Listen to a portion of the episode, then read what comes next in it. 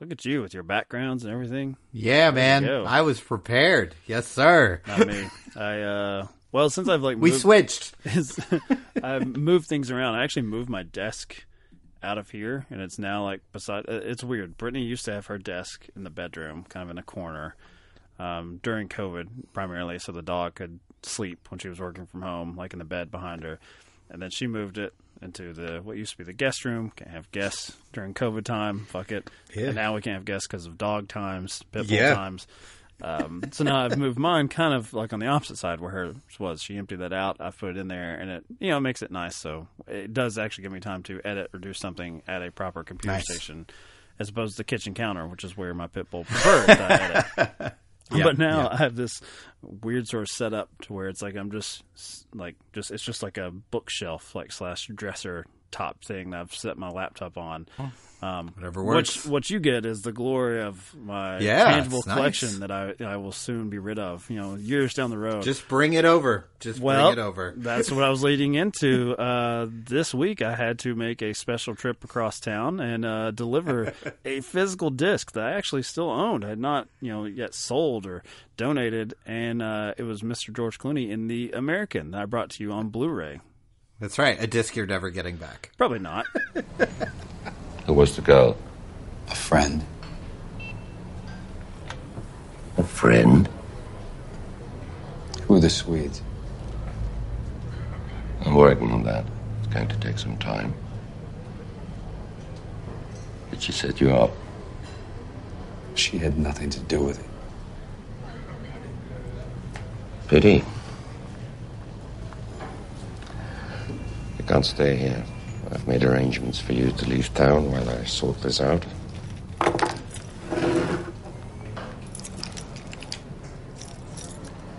Take right outside the bar, then second left, via Magenta. You'll find a dark blue Fiat Tempra with Pescara plates. I've marked a small town on the map. Castelvecchio. Stay there. Lay low till you get my call. Don't talk to anyone. And above all, don't make any friends, Jack. You used to know that. I mean, considering you know it's a movie where George um, travels to the beautiful countryside, um, builds guns uh, with you know extreme craftsmanship, uh, deals with the duplicitous uh, blonde lady, uh, sleeps with a prostitute, eats good food, um, but Yeah, is man. mostly paranoid and quiet throughout. This is not a movie star role, but it's a movie star performance. I would say you have to have a movie star in it. A hundred percent. Yes, it's actually something that I watched this with Tessa, and she's like, "You're lucky George Clooney's in this." That We all are. That was her reaction to it, and yeah, you really do need a movie star persona to carry this movie because the movie itself, when it comes to context, gives you none. It, re- it gives you like basically one event from this man's past, and the rest you have to piece together for yourself, or make up, or figure out, or let go. Uh, it is not a movie that holds your hand, certainly. Starts with uh well it starts with uh i guess Starts with an ass on screen, is what it starts with. Nice- I was nice like, no wonder Mike loves Yeah. this movie. unfortunately the rest of the body that's connected to that ass is going to uh, spoiler alert be shot Yeah. by mr Clooney Not long for this sequence. world, that ass. Not- now do you find it is it more distressing that it's not like that was his target that he's like some sort of james bond where he's like i'll sleep with the femme fatale it's the fact that unfortunately for her, uh, he has brought her into this world. Mm-hmm. Uh, she witnesses them being an attempted assassination, and then once he handles his business, um, I guess she's she's got to go because she she knows too much about it. Knows too much. Yeah, Um, and and you know, I maybe this is a kind reading of that action. He knows that there are a couple choices. You go on the run with this innocent woman who probably cannot keep up with that lifestyle, um, and they both end up dying. Um, you leave her behind uh, and risk her giving information about where you are or what you've been doing, or you end her life quickly and painlessly. Like that's those are the options, and I mean, none her of them last are good. night living, she did fuck George Clooney. Right. I mean, your life is downhill from then anyway. Like, you know what? Let me fuck George Clooney and then put one right in the back of my head. That's fine. That's not So- a problem. Even though at the end of our last episode we kind of uh, made fun of and warned that this is a film that was, I wouldn't say infamous because it was never that popular. Although I think it opened to like ten or twelve million dollars, which that's just solely on the back of George Clooney that you could open. this. Clearly. the trailers are very misleading. Uh, it looks like Very. uh, Jason Bourne, except Clooney Yep. as Bourne. I feel like we are kind of being misleading just in that first sequence. It's like uh, a big, Yeah. beautiful ass, uh, gunshots, you know, betrayal. uh, most of it is him going about his work, and it's just him in his own head, and you don't really have access to his head. He's very pensive. There's no voiceover, Mm-hmm. Yes. thankfully. Um, Yes. It's just staring at George Clooney fret and worry um, Yeah. for the most part. Yeah, man. So I feel like this movie proves the Wes Craven adage wrong. Do you know about the, the Wes Craven attitude towards making movies? No. So he has said on numerous occasions, as long as you have an exciting moment in the first scene, whether it be action or gore or Okay. a kill, you could get away with almost anything for the rest of the movie. So he's really hanging And his I- hat I- on uh, a Drew Barrymore sequence. Exactly, exactly. So I think that's what they're trying to do here. Is they're trying to be like, look, oh yeah, there's a gunfight, and oh, this innocent woman dies, and a chase in the snow, and uh, all this, and then okay, now we're gonna spend an hour building a gun. Like that's that's what we're gonna do. And I say that jokingly because Mike, this is a perfect movie. Ooh. the American you is were a perfect Going movie. against it fits in my It's- score because it's sixty five percent from the critics and Rotten Tomatoes, so it meets Oh, that it's so 60 and good. under. And this will not surprise you, thirty nine percent from the audience score. That didn't surprise Yeah. me. Oh no, no. Okay, so you what know was who it- agrees with me? You know who agrees with me? Roger fucking Ebert. Right, That's who there we agrees go. with me. All I right. just read Stacking his the review. so what do what did Mr. Ebert say? And also my second question: Why did this one? I knew you were going to be in for Clooney, and I, t- Hmm. I also told you it's probably one of the more beautiful films that we've had on this Ah. podcast. But I didn't know if you would go along with the. I don't want to say the nothingness, but it's just biding your time with the character. the void. just biding your yes, time. Yes, absolutely. I, I, I definitely could see this as a movie where people would react like, "Well, I respect this more than I like it." Yes. like it's de- it's definitely got that written all over it, but.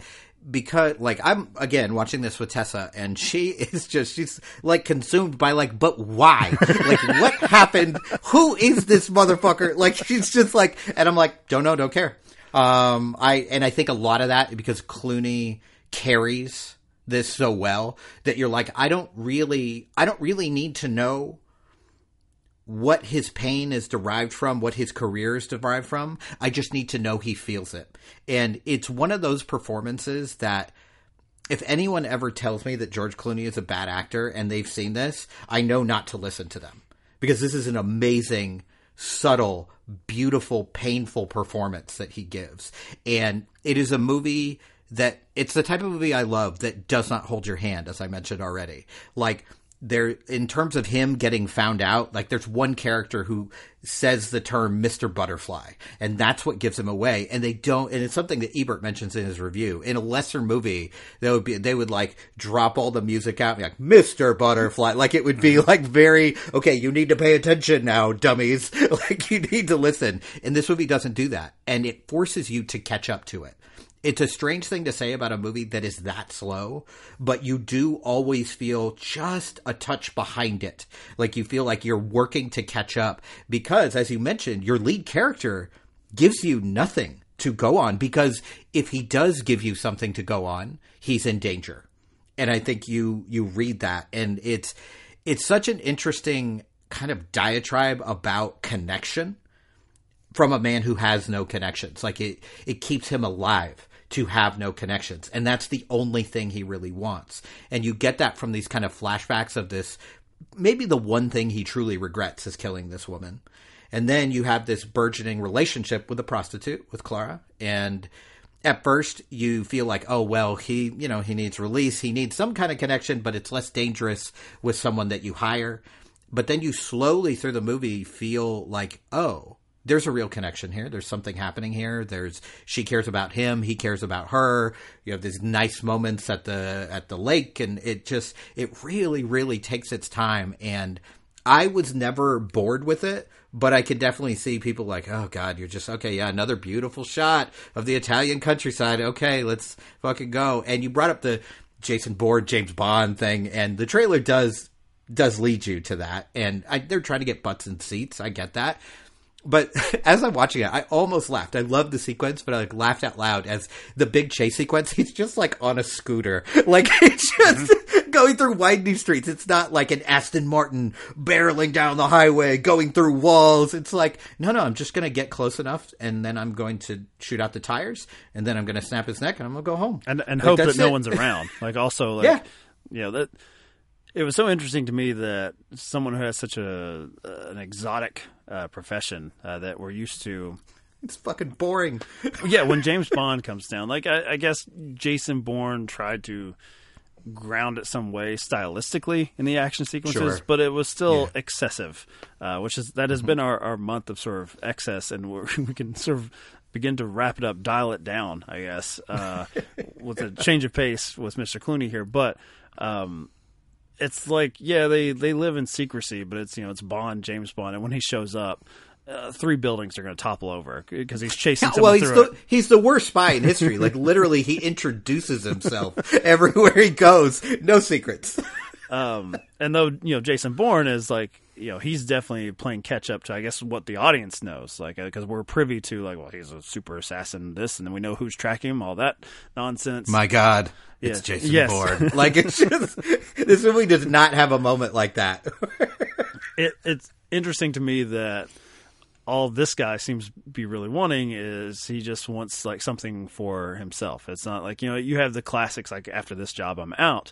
Uh, but even when he's Mm-hmm. told, okay, we've got here's the last job for you, go to this town, he's got to go to the next town over. it's like I I just want something I choose. That's something for me, and it's interesting that even in this world of just purely transactional relationships, he's never quite comfortable. Like you, you mentioned that he falls in love uh, with his prostitute, um, his employers, this woman he's set up with to craft this weapon for. Like he is designing something that will create ultimate distance but impact to to change the course of someone's life. Um, and you would expect like someone who's that sort of cold and guarded to be comfortable with that the nature of that that everything has that you're asking me to do this i do this for you and we're fine i pay you for sex and we're fine but you can tell like how everything It's has started weakness. has started to crumble down where he is no longer comfortable with with anything like Yep. because he feels like he has nothing for himself it is definitely a difficult part for someone who is is handsome and charming in other roles. Clooney Mm-hmm. Yes. can't really do anything about how handsome he is, but he's not what I would call charming uh, Nope. here. And it is not a glamorous part, even though on paper it seems like it's a glamorous role. And it's, I think Right. that's par- partially what people react to. It's not a long movie. It is very quiet, but I think they're just responding to like, hey, this kind of seems like it sucks. And while most action Yes. movies, you would obviously would not want bullets flying at your face, there is a glamour to being James Bond. Mm-hmm. There's nothing glamorous about the situation that Clooney finds himself in as the American. Yeah. Absolutely. And even in the sequences where Clooney wins, it's still not glamorous, mm-hmm. right? You have that scene where he, you know, takes out the guy in the car and snaps his neck and it just feels it feels empty. Mm-hmm. Like you feel a sense of emptiness and void there. And then again, a movie that doesn't hold your hand, you know, the sequence where he's essentially rigged this weapon to backfire.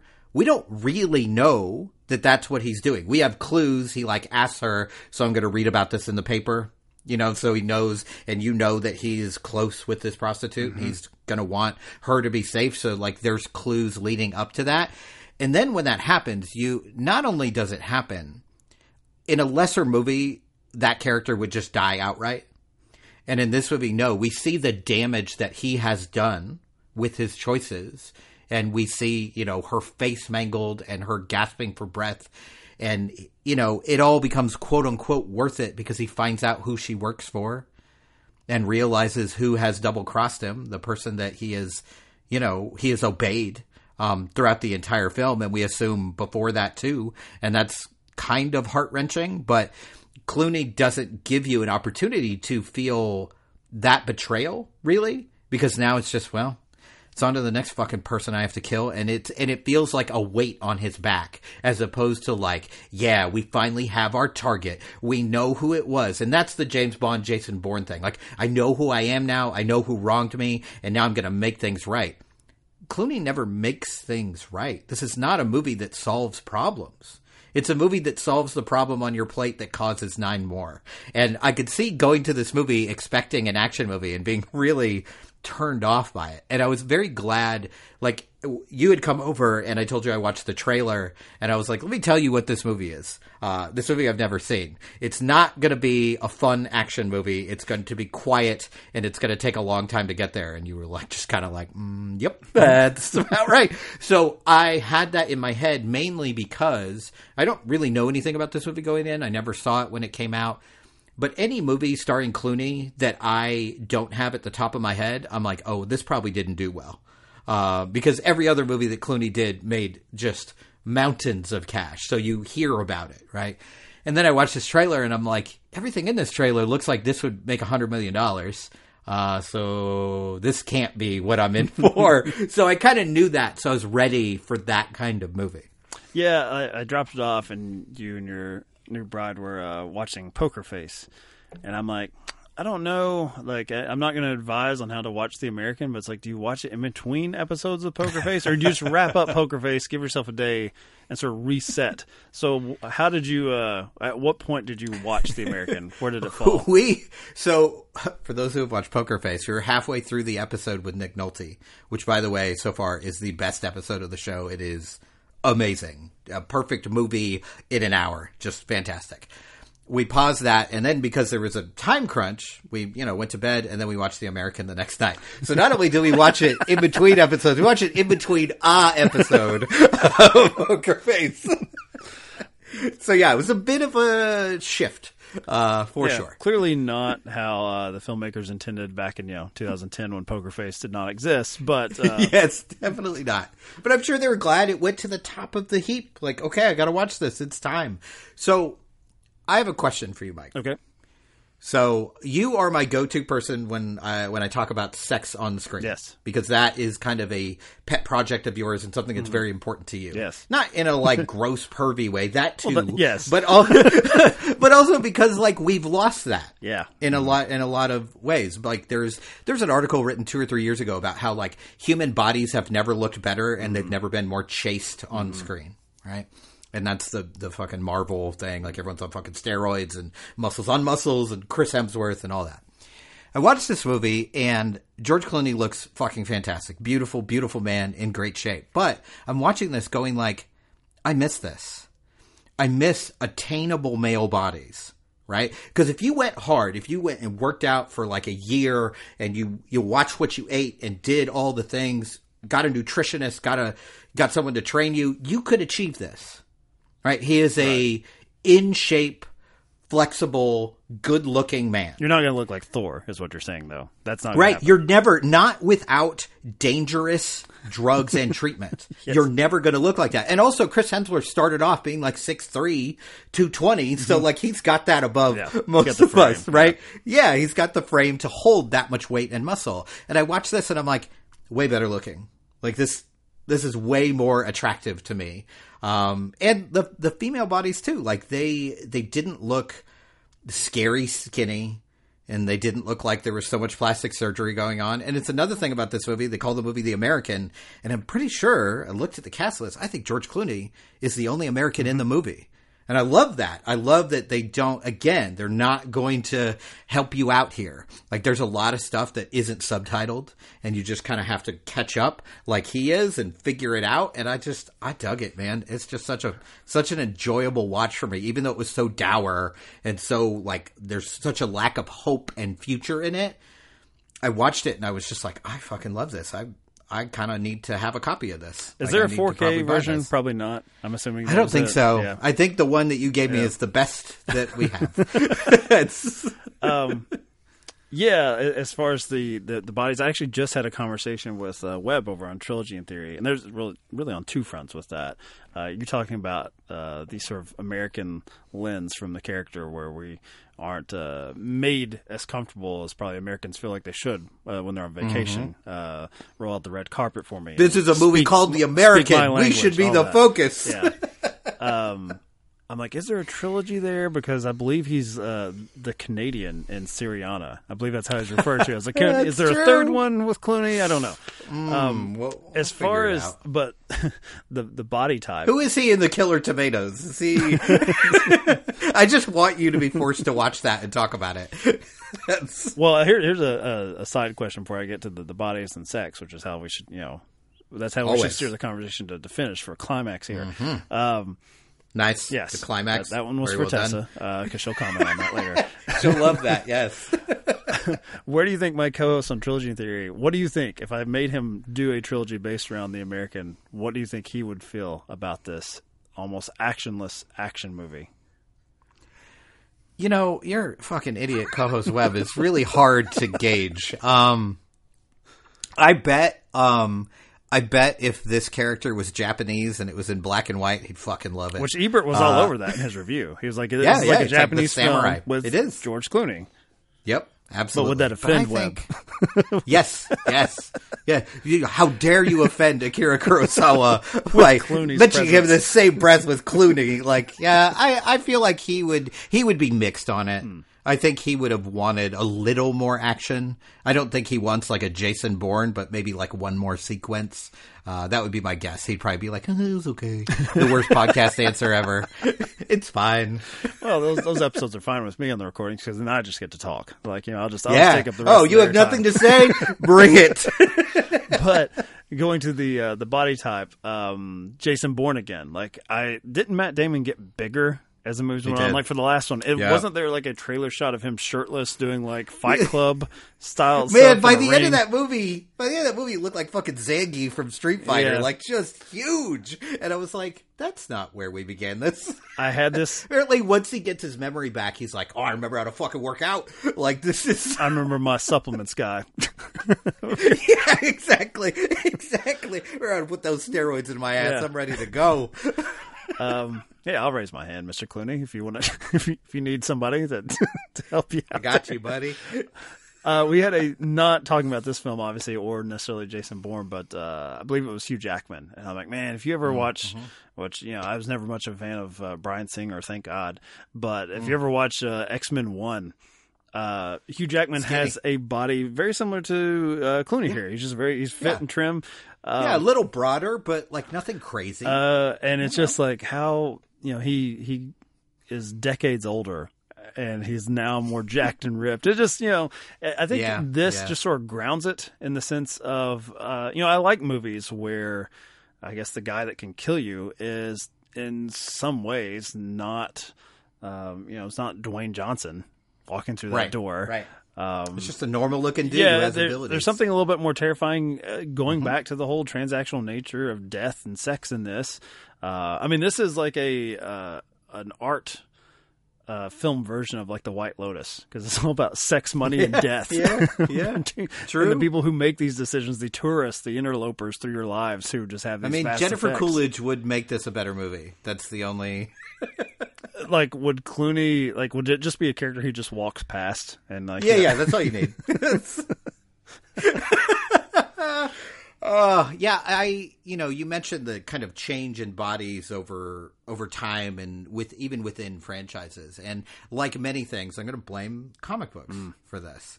Um, I think when the first X Men movie was made, they were like, ah, comic book movies don't make money. Like you know, unless it's fucking Superman or Batman, no one's going to watch this. Um, and then it made a shitload of money, and then they realized they had to cater to fucking fanboys and like, you don't look like fucking Wolverine. Wolverine's ripped, man. He just looks like a normal dude. And now, and now it's like everyone, oh, Normal. Thor, you better. Yeah, yeah, like normal. The best I could ever fucking hope for in this life. Is normal dude.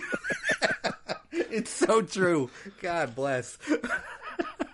I, I, I like it when um, you know I mean movies it, it purposely we're misleading ourselves as far as for two Oh, yeah. hours.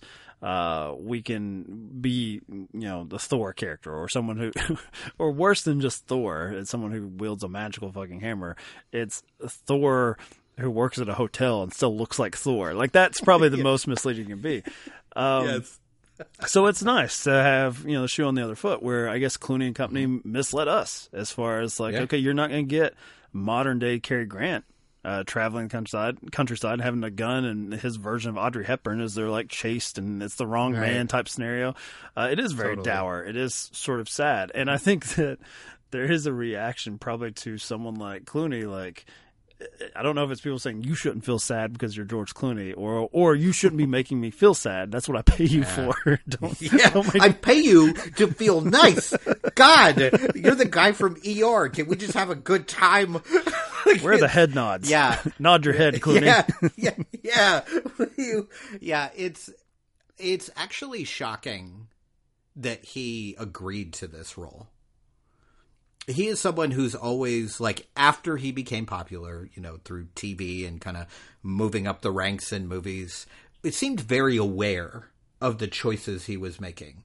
Um, and this is a huge risk, and it did not pay off. like this is not a movie This I think one in, that you're uh, like, oh, now we'll give it an Oscar. Like that's not what happened here. Uh, Solaris, but like honestly, the remake with Soderbergh was also also probably the closest in this vein to Yeah, not giving us yeah. what we expect. and this definitely is not my favorite George Clooney performance. Um, because like that, this isn't really his wheelhouse, but it it might be its best. It might like just as a quality acting, Not relying on might be- his sort of natural charisma Yeah, in any way. it, it's like it's taking away all of his strengths and still dragging this movie with him and making you watch and making you want to be engaged. Whereas something like Out of Sight is like it really takes advantage of the cool factor and it's also beautifully shot and you know Soderbergh the man knows what he's doing. And this is a movie that really takes its time and wants you like actively wants you to feel bad. Like for an hour and 45 minutes. Like you are just everything you want in this movie we're not fucking giving it to you and you're going to feel sad about it. And then at the end of the movie he's going to die without even getting to talk to the woman he loves. How about them fucking apples? Like it's just like god this movie is like aggressively sad. Another Uh, and I love it. Mike of course. pick on off-screen Yes. death. This one right. probably does not fit the stars mold, which I have to break No. some news to our listeners, the longtime fans, whomever you may be. Mike is currently without a star subscription because I just could not. I, I, I don't know, man. They've kind Yeah. of drifted a little bit for me, and it's maybe it's like getting older in the sense that they're always going to have like populist movies from like a decade prior. And Sure, I've just aged sure. out enough where I'm like, I don't, I don't want, I want the Nah, prior I'm good. Yeah, See, Mike, you should have known. I'm going to piss you off at the end of this episode. You should have known how much I would love this movie. Hmm. You know why? What's this movie about? well, you led with it's got a, a big naked ass in the the top, so That's why you would like it. This is a movie about longing. Oh, God. And we're back, baby. yes. It is. It's about longing for that connection and finding it and having it taken from you and how painful that is. And he does everything he can to protect this woman because he loves her. And in the end, she's got the bag of money and maybe she'll leave. Maybe she'll make a better life. Maybe she'll go to America. Maybe not. Maybe some, maybe she'll stay there and her life doesn't get any better. That's fucked up. Like it is a rough, rough ending to the movie. but it's mainly about big asses Yes, and having well, to having yes. to give up on them. yeah, it's a sad. I talk about sadness. I mean, this is. I mean, it's it's. I think I can only think of two movies that open like that. It's this and the ScarJo Bill Murray uh, Hmm. movie that just opened. That's the first thing I thought of. As I was like, "What did Mike have me watch? What is happening?" This one's better. this one is uh, is better though. Yeah, Eh, less racist, uh, which is surprising given it's called The American, uh, and yet somehow way less racist. You actually were kind of kind there. I thought you were going to say surprising because Mike picked it, so I thought there'd be way more racism. in this. Mike loves a racist. Oh, you haven't even seen Gone with the Wind. No, How can I tag you true. with that? Yeah. If Not like our friend Derek who had that poster on his wall. We can't. Jesus, man, I don't, I don't like what I'm learning today. Um, all right, so I believe this is our send off uh, for Dave. Uh, you are Yeah. going on your honeymoon. I'm going to be the American. you will be the American, gonna- yes. uh, since you're going to be on your honeymoon, let's keep the uh, the prostitutes you mingle with to a minimum. Um, I, I, I That's said a minimum. I didn't say what Yeah, that yeah, minimum was. I appreciate that. I appreciate that. Cutting it off. But we will be back up. Tessa listens to this. Will you fucking chill? I don't know what her minimum is. You know, I don't know. Ah, so there you th- go. That's something Yes. you come to as a couple. You decide on. That's Um, right. we'll be back. I think appropriately, the next one, Sight and Sound, was Once Upon a Time in the West. Is the next one on that list? So, was that the movie that was playing on the TV screen in the American? I believe so. Ah, yeah. See, nice. look, look. Look at you, Yeah. Mike. I was watching it going, that motherfucker. that sneaky motherfucker. Well done. And I'm sure Dave's next pick will be like Mrs. Doubtfire or something. Nothing to do with Ah. anything. The dream. The dream. It's also a good movie.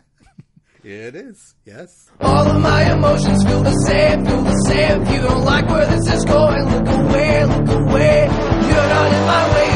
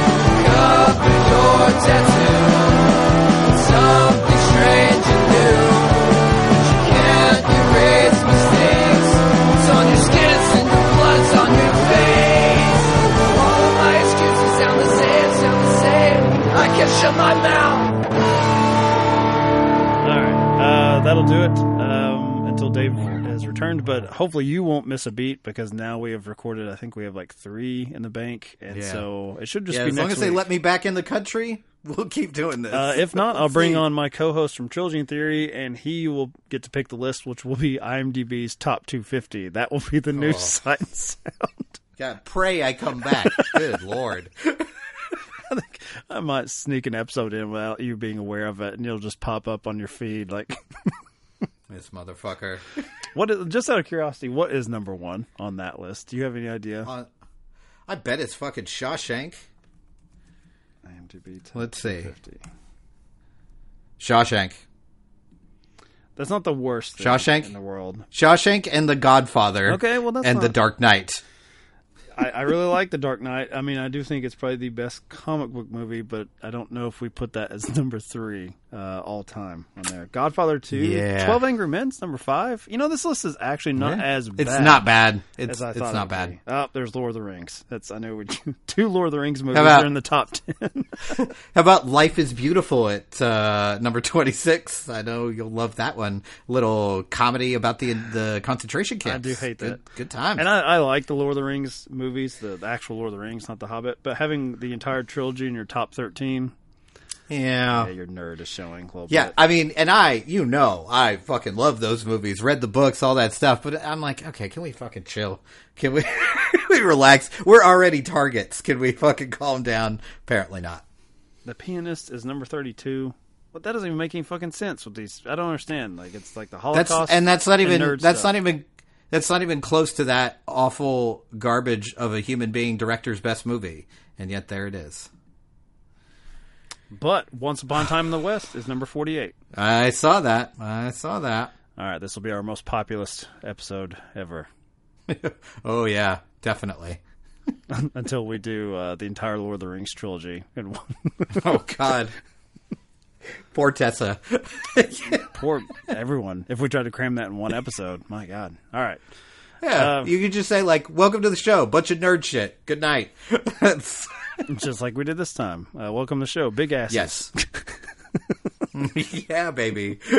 That, if there's if that's not the hashtag, I mean, On that note, Dave, enjoy your time in Paris. Enjoy your honeymoon. I will. I will. Thank you.